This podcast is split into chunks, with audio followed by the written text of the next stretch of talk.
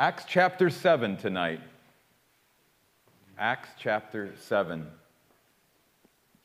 We're going to be looking at the message of Stephen and the murder of Stephen tonight. It's one of the longest chapters in, actually, the New Testament, but especially in the book of Acts. But before we do, I want to share a story with you. There was a laborer who worked at this company for many years, and he would pass through security every day on his way to and from work. They obviously were checking to see who was bringing things in and who was bringing things out. And one day this man approached the security guard, and he was doing something he had never done before. He was pushing a wheelbarrow with a box on it. And the security guard stopped him and said, "Well, what's in the box, sir?" And he said, "It's just a bunch of sawdust that we swept up back there and I put in the box and I'm taking it home." And so the security guard looked in the box, and sure enough, it was sawdust. So he let him pass. Second day, the workday's over, and security guard looks up, and here comes this man again, pushing a wheelbarrow with a box.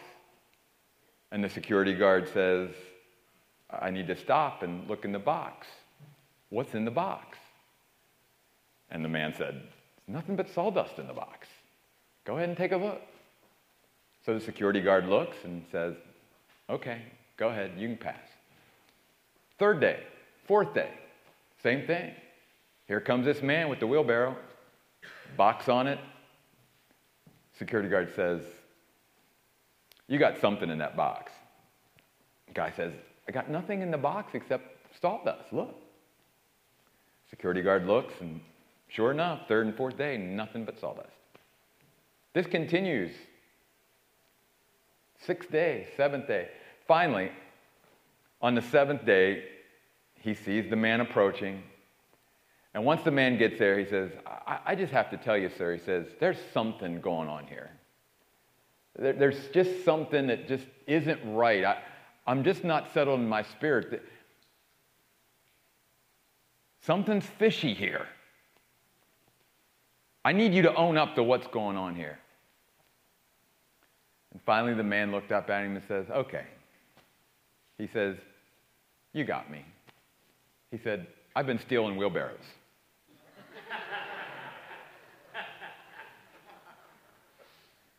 Now, the reason I share that story is because it reminds us that it's all about perspective.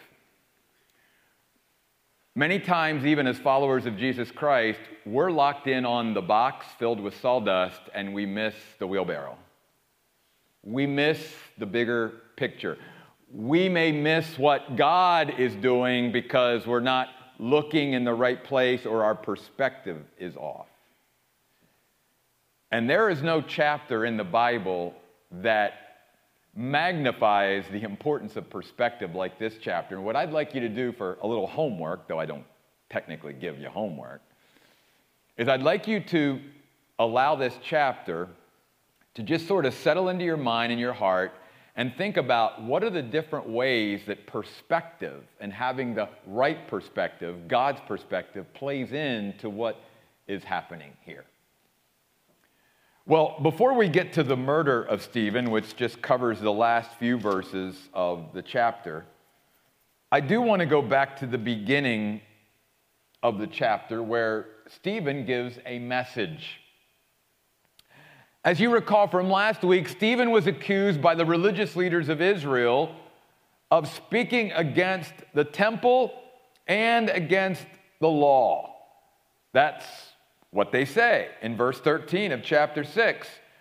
Accusations that this man, Stephen, does not stop saying things against this holy place and the law. So in chapter 7, verse 1, we pick it up. "Then the high priest said, 'Are these things true?'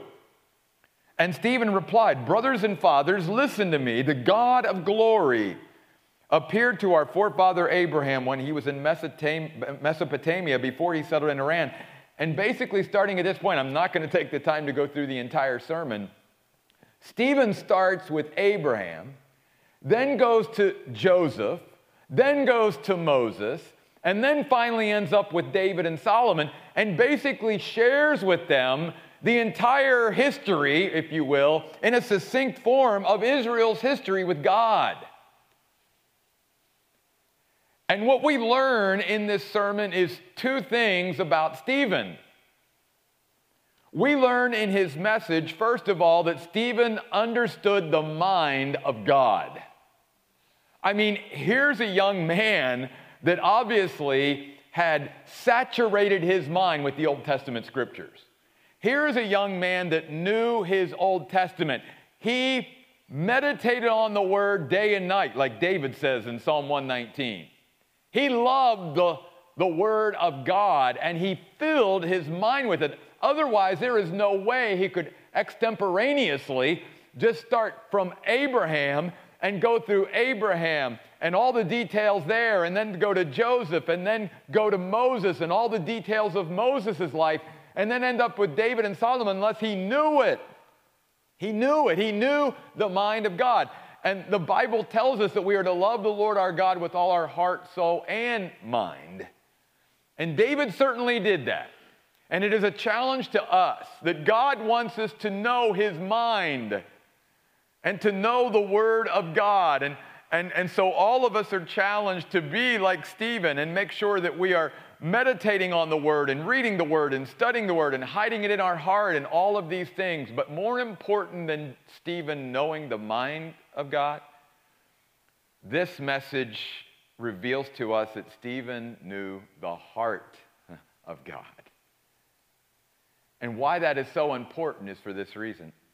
Stephen is basically accusing the religious leaders of Israel of knowing the Old Testament in their head, but missing the point of it all. They knew the mind of God, if you will. They had filled their mind with the Old Testament scriptures, but they totally missed the heart of God in it all. They totally missed the intent of it. And here's something that caused pause in me. It's like, I need to be careful. We all need to be careful that as we fill our minds with the mind of God and his revelation, that we make sure that we go the next step and that we truly are trying to understand the heart of God and his intent on why he shared the things that he did. Otherwise, folks, we could miss what God intends a mile or more and be way off, just like the religious leaders of Israel. You say, well, how were they off? Well, we're going to see here, and I'm just going to go down through this quickly. First of all, they tried to put God in a geographical box. That's why there was so much emphasis on Jerusalem and on the temple. And listen, I know the Bible talks about how precious Jerusalem is to God. I'm not discounting that, but it was almost like to the religious leaders of Israel it had become that Jerusalem was the only place God could work, and the temple was the only place God could work, and God couldn't work outside of this box. And Stephen is trying to say, you might know your Old Testament scriptures, but you have totally missed the heart of God, because notice what he does. He goes back through the Old Testament, and by the very Old Testament scriptures that they claim that they know, he's reminding them, you've missed something really important. So follow along with me. First of all, in chapter 7, verse 2, notice he tells them, did not God, the God of glory, appear to Abraham when he was where? In Mesopotamia. Not in Jerusalem, not in the Holy Land, not in the temple, but while Abraham was in this other land, way far away, God was working there. Then he takes you over to Joseph, and look in verse 9. He says, the patriarchs, because they were jealous of Joseph, sold him where? Into Egypt, but God was with him. Egypt, not Jerusalem, not Israel, not the temple, Egypt. God was working as much in Egypt as he was there. In fact, we know that as he continues and starts to transition into Moses, obviously, God was working in Egypt through Moses. And then even when Moses fled before God called him to deliver, verse 29 of chapter 7, notice, Moses fled and became a foreigner in the land of Midian. Guess what? God appeared to Moses in Midian and was working in Midian.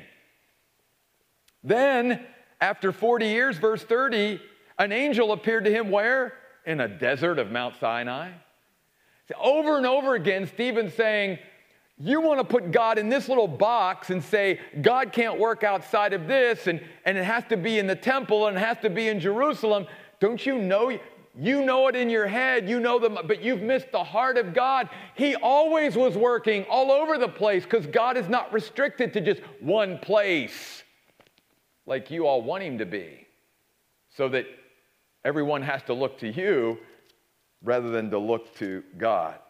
Well, he ends this sort of in chapter 7, verse 36, when he's talking about Moses. He said, oh, by the way, Moses led him out. He performed wonders and miraculous signs. And again, where did he do that? In the land of Egypt. Oh, and at the Red Sea. Oh, and in the wilderness, God was with them too. So over and over and over again in this tremendous sermon of Stephen, Stephen is pointing out to them, you know the mind of God because you have the Word of God, the Old Testament Scriptures up here in your head, but you've totally missed the heart of God. You missed something very important. You now have restricted him to this area, and you have failed to realize that all of your Scriptures that you say you know, you've missed God's heart and intent on it all. A very important point. Well, something else that they accused Stephen of was not only, in a sense, speaking against the temple, but somehow undermining the law. And I love what Stephen says in verse 53. He says, you received the law by decrees given by angels, but you didn't obey it. You had the law, but you didn't follow it. And if you go down and read the sermon of Stephen here at the beginning of chapter 7, he even tells them when he got to Moses, he said, oh, what about our ancestors? Our ancestors didn't even want to follow Moses. They rejected him as God's appointed leader. What's that tell you? So you can say, well, we've got the law or we've got God's commands, but you never followed God's people that he had appointed as your leader. And even if he did give you the law, you never followed it because you couldn't follow it anyway, because God didn't give you the law so that you could think you could live up to it or follow it, but to show us how far short we are from trying to somehow attain to God through law. God never meant the law to be used as somehow a way to have a relationship with him. It was to show us how sinful and depraved and far away from God we are. And then he goes on in the story of Moses and says, even while Moses was up there getting the law, what was God's people doing? They were creating an idol, a calf, and Aaron was on board and everybody was all like, and he's going, really, guys? You're talking to me about somehow undermining the law of God and disregarding it? I'm trying to follow the law of God, but you have missed God's heart in this whole thing. You have missed his intent, just as people do today when they take the law, in a sense, the commands of God, and somehow think that I can attain to God by living up to it. That's not why God gave them. They know the mind of God, but they're missing the heart and intent of why God gave it. That's why it's so important, folks, that you and I have a personal relationship and ongoing fellowship with God, because we can get to a place, even like the religious leaders of Israel, where we can fill our minds and have intellectual and analytical understanding of God's mind, if you will, but totally miss his heart and be way off. And the way you and I understand the heart of God is, guess what? By spending time with God personally. Isn't that how we get to know the heart of anybody? By spending time with them and really hearing them and listening to them. And that's what Stephen had done, even in his young life. What a tremendous sermon. And by the way, this is a challenge to every preacher and every pastor of how to preach, if you will. Because, I mean, he just uses the Scriptures. He doesn't embellish it with anything. He just goes back to Abraham and just starts laying it out from Genesis all the way through the Old Testament prophets, all the way up through David and Solomon, and just teaches the Word of God. That's all he did. But when you get to verse 48, notice he reminds them again, you want to put God in a box, yet the Most High does not live in houses made by human hands. And then he quotes Isaiah, where God said to the prophet and through the prophet Isaiah, heaven is my throne, the earth is a footstool for my feet. What kind of house will you build for me, says the Lord, or what is my resting place? Did not my hand make all these things? And then it gets really sticky. Because then in verse 51, Stephen says, you stubborn people with uncircumcised hearts and ears, you are always resisting the Holy Spirit like your ancestors did. Oh, my. And that's really the crux of it all. The Holy Spirit was trying to reach these folks and work on them, and they were constantly throwing up a wall at the moving and leading and guiding and direction of the Holy Spirit, constantly putting up roadblocks in what the Holy Spirit wanted to do. And when you and I think about the book of Acts being Christ's vision for his church, here's a biggie: don't resist the Holy Spirit. Let the Holy Spirit be in charge. Let him lead. Let him guide. We follow him, not try to make him follow us. And when he's moving and when he's working, let's not resist. Let's give in, if you will, to God, and let's follow the Holy Spirit where the Holy Spirit wants to take us. It may not be where we want to go any more than, might not be a preferred thing. For instance, think about it. I believe the Holy Spirit was leading the words of Stephen right here, but he was getting ready to take Stephen down I know this is a terrible pun, a rocky road.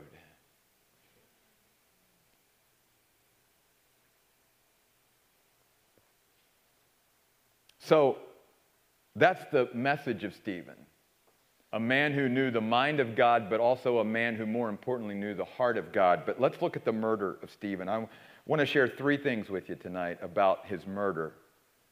First of all, I want you and I to see the distinctiveness of a God-filled person. Then I want us to see the declarations of a God-filled person, and finally the death of a God-filled person. Let's look at the distinctiveness of a God-filled person, or the difference that God makes in our life. And I want you to notice the comparison and contrast here between this mob, if you will, and that's really the only way to describe them, and Stephen. Verse 54.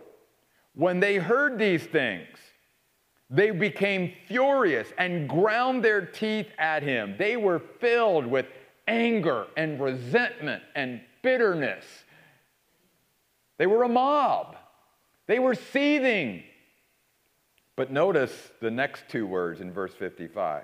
But Stephen, who was full, and the reason I say full of God is because over and over again in chapter 6 and chapter 7, what's it say about Stephen? He was full of the Holy Spirit. He was full of God. Here was a man who was full of God, which, by the way, is again a challenge to all of us and an example to us that in order to be filled with God, that means we've got to be empty of ourselves and emptied of all the things that the world tries to pour into our life and let God fill us up. And God wants to fill us and make us full in him. And that was Stephen, full of the Holy Spirit. But he was so different from those around him. Listen, when you and I allow God to fill us up, we will be distinct and different from other people around us. Make no mistake about it.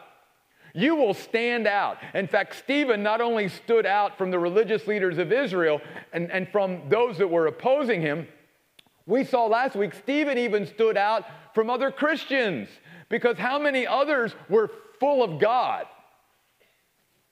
Not too many. Not too many. It might be a quarter full or half full or three-quarters full, but full. And the more full of God you and I get, the more different and distinct from others we will be. And they will not understand. They will not share our perspective on things. They will not see things like we see them, because notice something about a God-filled man here and how different he is. He can see things that others, or she can see things that others can't see. Because notice, Stephen was looking intently toward heaven and saw the glory of God and Jesus standing at the right hand of God, and says, "Look! I see the heavens open and the Son of Man standing at the right hand of God." And we're going to talk about the declarations of a godly man, so I'll get back to that. But notice something. Here, even in this moment, Stephen was looking intently toward heaven. He was so different. I mean, I think he knew what was about to happen. And instead of sitting there going, "Oh, God, why are you allowing this to happen to me?" or running away or whatever, he was just riveted on the things above. And I could not help but think of these verses in Colossians. You don't have to turn there if you don't want to, but if you want to mark these verses, because they're I think, very good verses. But listen to these verses out of the book of Colossians, chapter 3. Therefore, verse 1, if you have been raised with Christ, keep seeking the things above, where Christ is seated at the right hand of God. Keep thinking about things above, not things on the earth, for you have died and your life is hidden with Christ in God. Wow. That was Stephen.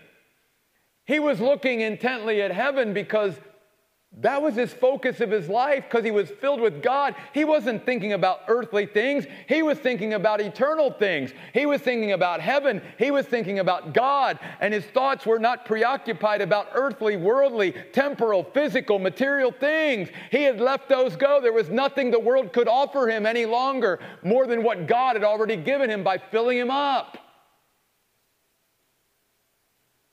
What a difference God makes in our life. And I will say it again, the more you and I allow God to fill us, the more different we will be from those around us. And some, like Stephen, are going to be okay with it, even if they have to stand alone. Others, it's hard, and it is. I admit, there's been times I feel like I've been alone, and there's times that I do feel like I'm alone. It's not easy. But just as we even sung about tonight, God's grace is enough. God's grace is sufficient. And even if we don't have anyone else, in those moments, God will give us the grace. Now, it's great to have at least somebody else standing with us. But sometimes we don't have anybody. And Stephen didn't have anybody. Nobody was running there going, "Wait a minute, Stephen, I'm going to join you." There's no mention of anybody else stepping up at this point and challenging the religious leaders of Israel except Stephen. So we see here in these first few verses, when we talk about the murder of Stephen, first of all, the distinctiveness of a God-filled person. You will be different. Think about this even in the context of our church. How different will our church be if our church is filled with God-filled people? That means we're going to be a different kind of church, too. We're not going to be just like every other church. Are we okay with that? Is God filling us enough? Or are we going to start looking around going, "Well, you know, they think we're crazy, or they don't like us," or, you know, just saying. Second, look at the declarations of a God-filled person. Again, in verse 56, Stephen is able to see things that others cannot at the moment see. He sees heaven open. First of all, that means heaven's real and it's open for Stephen. He sees it. Not only that, he sees the Son of Man, Jesus Christ, standing up there in heaven. So Jesus Christ isn't dead like the religious leaders thought so when they put him to death in, you know, collusion with the Roman authorities. No, Jesus is very much alive, and he's standing, and Stephen can see him. And it's very interesting to me, too, that this is a reference here in the New Testament to Jesus standing, because most of the time, even after he ascended, the references in the New Testament are to Jesus sitting at the right hand of the Father. Here you see Jesus standing as if what is happening to even one of his followers, Stephen, has caught his attention, and he's not missing it. And he's standing up, very much interested, and I think very much standing up to show his support of Stephen, even in that moment. Folks, listen to me. And again, we've sung about this tonight, even in the songs that we sang. Stephen is going to experience one of the most horrific deaths a human being can experience. And what I want you and I to grasp here tonight, even in the midst of all of this, is that if God can so show up at this time in Stephen's life, then there's probably not anything that you and I are going to have to go through as near as horrific as Stephen did, even in dying, that should encourage us that if God allowed Stephen to deal with this with such calm and composure and faith and all of that, then God can allow me to go through so many things in my life. And if I just look up to him and I allow him to fill me, it's going to make everything look different and feel different. Because I truly believe, folks, that with God's children, that no matter what we think humanly about, oh my goodness, they're having this terrible disease and they're in so much pain, and how can God allow one of his children to go through such a time of extended and prolonged suffering and all this? I'm telling you that God shows up and ministers to his children in ways, even in the most horrific times, that can bring comfort and solace and all of that to them in a supernatural way that you and I cannot comprehend, nor can we see. But we must trust God in those moments, just as Stephen is trusting God in this moment. He's getting ready to be pelted to death with stones. And yet, you don't see him freaking out about it. You don't hear him crying, I've made a mistake. Or, why me, God? Why are you allowing me, such a young man, to die such an early death? There's none of that. Because here's a man who's filled up with God and who has his mind and his heart on things above, not things on the earth. So he sees the heavens open and the Son of Man say, but that doesn't end there. Notice his next declaration, verse 59. Stephen is praying and he says, Lord Jesus, receive my spirit. It is a reminder to us that when we die, our spirit immediately goes to be with who? With Jesus. He actually is the one that receives us. And in heaven, to be absent from the body is to be present with the Lord. And Stephen is making that declaration of faith. By the way, as we're going to see also in his next declaration in verse 60, the thing I love about Stephen here is, isn't he following the example of his own Lord and Savior Jesus Christ, who basically said the same things from the cross? And that's why I personally believe that Stephen was there at the crucifixion and actually heard the words of his Savior Jesus Christ when Jesus said, Lord, Father, into your hands I commit my spirit. And then earlier on he said, Father, forgive them, for they know not what they do. And Stephen pretty much models the same words, because notice in verse 60, Lord, do not hold this sin against them. Very similar to what Jesus said, because that's the declarations of a God-filled person. That what comes out of our mouth is what is in our heart, and what has been placed in our heart is what we've been given through our relationship and fellowship with Jesus Christ. We are being made like Jesus. We are being conformed to his image. So our actions are his actions, and our words become his words, or I should say it the other way, his words have now become our words. What we speak is what he spoke. What we do is what he is doing. And that's what we see here with Stephen. He's giving testimony to the reality of heaven. He's giving testimony to Jesus being alive. He's given testimony to even the fact of, instead of saying, again, at this moment, horrific moment in his life, he's saying, Lord, don't hold that sin against them.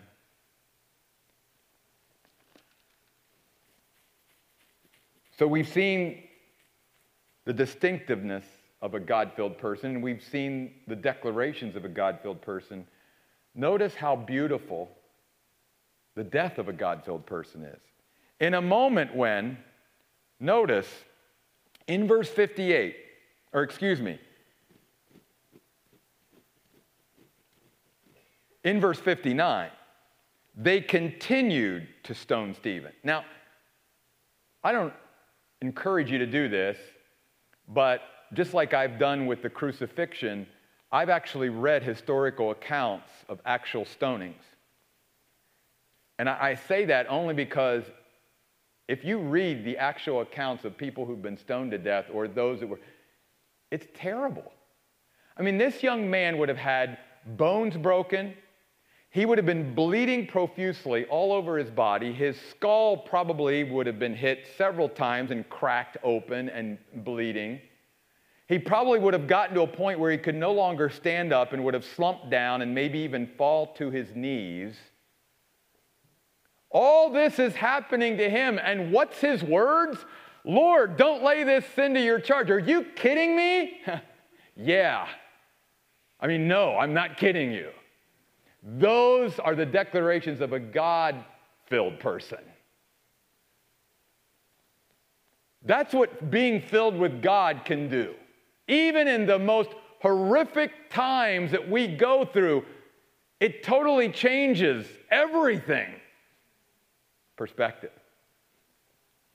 And then Luke records the death of this God-filled person simply by saying these beautiful words at the end of chapter 7. After he said this, he died. Literally, he fell asleep. Wow, what a beautiful picture. You're thinking, fell asleep? Really? He's probably in such terrible pain through all the stones that have been thrown at him, skulls cracked, bleeding all over the place, in a heap on the ground somewhere, and the Bible just simply says, here's how he died. He just fell asleep. And what it again reminds us of is that God shows up in such supernatural, miraculous ways with his children, stands up for them when we stand up for him, and in some way that you and I, again, cannot understand. We would look at the death of Stephen and go, oh my goodness, God, how could you allow that to happen, when God is trying to show us through his death that even one of his followers who could suffer such a horrific death could stay so calm and composed and clear-headed and have such clarity and courage and all of that at that time. Why? Because God can even override and overcome the most horrific of earthly circumstances that you and I go through. And if God can show up when someone is stoned to death, then God can show up for us for everything less than that. And I don't know about you, but I don't think any of us here in this room probably will ever be stoned to death. And yes, we may go through a horrific death for the glory of God, but take heart. If God chooses for you and I to walk that road, then even David said, I walk through the valley of the shadow of death, but I will not fear evil, for you are with me. Your rod and your staff, they comfort me. And if it's God's will that we go through something like that, God's presence and power will be with us and will transform the horror of that thing to something beautiful that he can use for his glory. Because I'll leave you with this. In the death of Stephen, something that Stephen didn't even realize, God answered that prayer. When Stephen said, Lord, do not lay this sin to hold this against them, notice something very interesting we find out in verse 58, that when they had driven him out of the city, they began to stone him, and the witnesses laid their cloaks at the feet of a young man named Saul. And then it says in the beginning of chapter 8, Saul agreed completely with killing him. You see, I think that day, even though Saul was still hard-hearted and still going after the church and still perfectly agreeable to see this young man die a horrific death, I think God began to plant some seeds in Saul's heart that day. And I think just like it was with the Roman centurion who viewed how Jesus died and said, surely that man's got to be the Son of God. The things I heard come out of his mouth, the way he died, such a horrific death, there's something different about him. I feel that Saul probably thought the same thing. that even in his death, Stephen gave such a powerful testimony to the reality of God in his life that somehow God was starting to chisel through that hard-hearted Saul and get to him. And God certainly answered that prayer, because how powerfully did God use Saul one day? And God probably said to Stephen, "Stephen, I won't hold that against Saul. I'll allow Saul to become Paul and be one of the greatest Christians who's ever lived, one of the greatest messengers and missionaries the world has ever had. I'll answer that prayer, Stephen." Wow. You see, you and I will impact people not only by our death, in the way we die and all of that, but we will certainly impact people in the way we live. And one of the things we learn here in Acts chapter 7 is that when you and I are filled with God, what a difference God makes in our life, and how it can be used by God to touch and reach into the hearts of those around us. This great message of Stephen reveals that here was a man who knew the mind of God, but more importantly, knew the heart of God.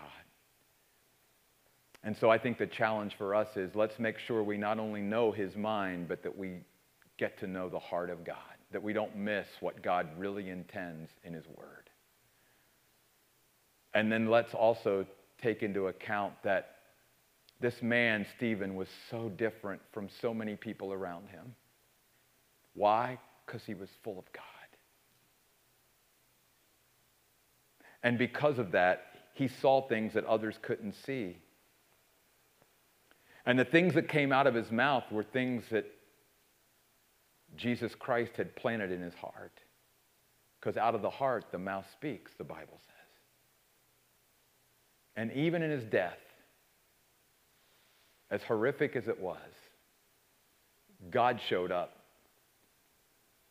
And I believe in a very supernatural way, he allowed Stephen to go through this tragic way of dying, horrific way of dying, and yet in some way shield him from the horrors of it at the same time, and then allowed the way he died and the things that he said while he was dying to maybe reach the person that maybe made more of a difference in the New Testament church than anyone ever did.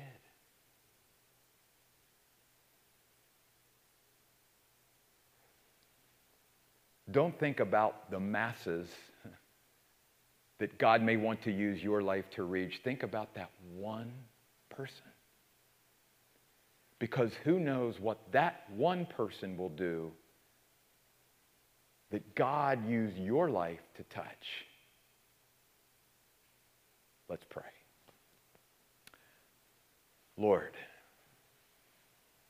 your presence is strong here tonight. What a tremendous time of worship we had here tonight. And God, I pray that you will use this message tonight from one who is so inadequate to reach into all of our hearts and stir us. Reminding us of who you are. And what a difference you can make in our lives if we'll just let you fill us up. God, go with us tonight from this place. May we not be consumed with worldly things, but set our minds on the things above. And may we not be so focused on reaching the masses and miss that one person that God may want us to touch or use our lives to reach into, that we'll never know the impact that they might make for the kingdom, just as Stephen made in Saul's life. So encourage us, God. And I thank you so much for each of these folks that come out in the middle of the week after maybe working all day or just being up all day and working through a day. Lord, it certainly would be easy just to go home from work and relax and rest, but God, I pray you would give them an extra special blessing by sort of pushing themselves just a little bit more and being able to come out on a Wednesday night. And God, even now, from now till we meet again on Sunday, would you prepare us for a special time with you as we once again gather to worship you and exalt you in this place. These things we pray in Jesus' name. Amen. God bless you guys. We'll see you next week.